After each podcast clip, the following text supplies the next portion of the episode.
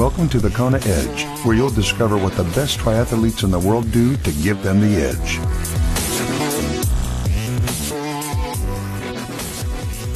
It's time to chat some nutrition on this edition of the Kona Edge. I'm Brad Brown. Thanks for joining us. Uh, let's head back to Dublin in Ireland now. We're joined by Rob Cummins. Rob, welcome back onto the Kona Edge. Hey, Brad. Thanks for having me. Rob, in uh, previous chats, you, you've spoken a little bit about how you've trained, particularly around the cycling and, and getting not just your pacing right, but your nutrition right, and how that in turn then affects your pacing. Uh, it's something you've worked particularly hard at as well, and uh, you seem to have quite a good handle on your, your nutrition strategy on race day. Yeah, it was again. I was I was quite lucky with the coach that we started off with. Um, he he really believed in teaching us how to race as opposed to just training us. And I think that's really important differentiation for people. Showing up really fit on race day doesn't really matter if you can't pace yourself and can't get your nutrition right because they're the two most difficult aspects of Ironman. So you need to practice them in training. So you practice the pacing like we spoke about on the, the bike sessions. But what we incorporated into that was we practiced the, the race day nutrition. And he planned it as part of the training session as, as we do now. So it, it has to be done at your race pace. There's no point in, in doing a five hour easy bike ride and, and just rolling around with your mates because that's not what you're going to do on the day. So when you're racing hard or just racing in Ironman because we're not going particularly hard for, for a long time, we're just, we're steady. But when you're racing, you're, you're riding at a different intensity to your long easy ride with your mates maybe. So you need to practice your nutrition at the intensity that you're going to be racing at on race day. Not harder, not easier, but at that intensity because your efficiency is very different.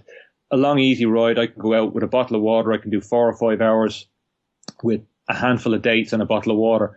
And I probably won't drink half of the water. When I'm doing an Ironman race pace session, three by one hour efforts or three by 45 minute efforts, I'll go through food every 30 minutes.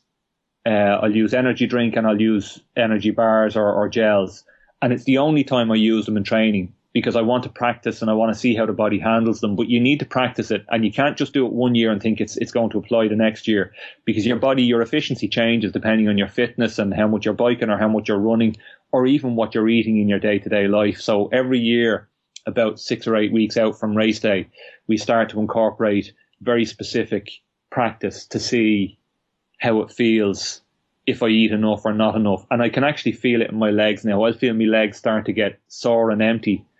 And again, this is very unscientific, but I think it's in, in my head, I think it's the glycogen stores becoming depleted and the muscles don't have that fuel in them. Whereas when you get the sugar back in five or six or 10 minutes later, the legs start to feel good again. So I can actually feel it in my legs before I feel hungry or anything else, or before I start to see it in the pace drop.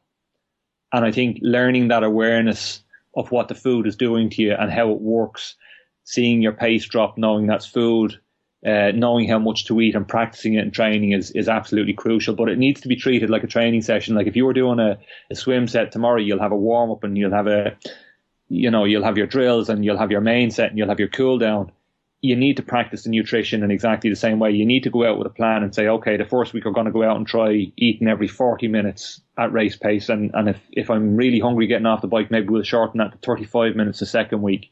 Or if I'm a little bit sick halfway through, well, then maybe I'll cut that down to three quarters of a portion or half a portion. And it needs to be experimented like that. And everybody is different. So there is no one rule fits all. And what you're reading in the magazines and on the back of those gel packets is rubbish you need to practice it yourself and learn what you need because it's different to what I need and, and everyone's completely different with the nutrition. Absolutely. Rob, as far as biggest lesson you've learned, like the biggest mistake you've made nutrition wise and what you've learned out of it? Uh, biggest mistake I've made nutrition wise. Uh, there's one or two, I suppose. The first one was uh, in Ironman UK, the first year I, I chased a slot. I was having absolutely the race of my life. I, I think because I was afraid of the distance, I was afraid of racing the distance for the first time. And I did exactly what I was told. So the coach and Ashling had given me a race plan when I could ride easy or when I had to ride easy, when I was allowed to push on, how long I had to run easy for, and when I could push on. And as I got closer to the race day, I started to as we all do, panic a little bit, I suppose. And I, I came up with the idea that I'd run with two little small bottles of really, really strong energy drink with a really high caffeine content. And I'd used them in training before and they gave me a savage kick. They were really effective. And I thought, okay, I'm going to run all the way to 30k with these bottles and I'm going to take them at 25, 28, 30k for the last hour and they'll give me that big kick to get me to the end. And I was having the race of my life. I got off the bike in uh, 50th or something and I just ran through. I was passing male pros that were 15 years younger than me. I was passing the female pros. I was passing age groupers. I was just having the day of my life. I couldn't believe it. I'd never had legs like it. I'd never experienced anything like it. I started off five minute Ks. I reckon I ran the middle portion of the marathon at about two hour 50 marathon pace. I was flying. I was absolutely in the best shape in my life and I'd done everything perfectly. And I got to 30k and I started to, I, I only started to feel bad at about 30k and it was only mild at that stage I, have never had an Ironman since where I felt so good all the way through and everything went so perfectly. And at about 30k, when I started to feel myself tiring a little bit and starting to get sore, I drank both of these bottles really quickly. And within about four or five minutes, I had a stitch. So it was doing something that I hadn't trained.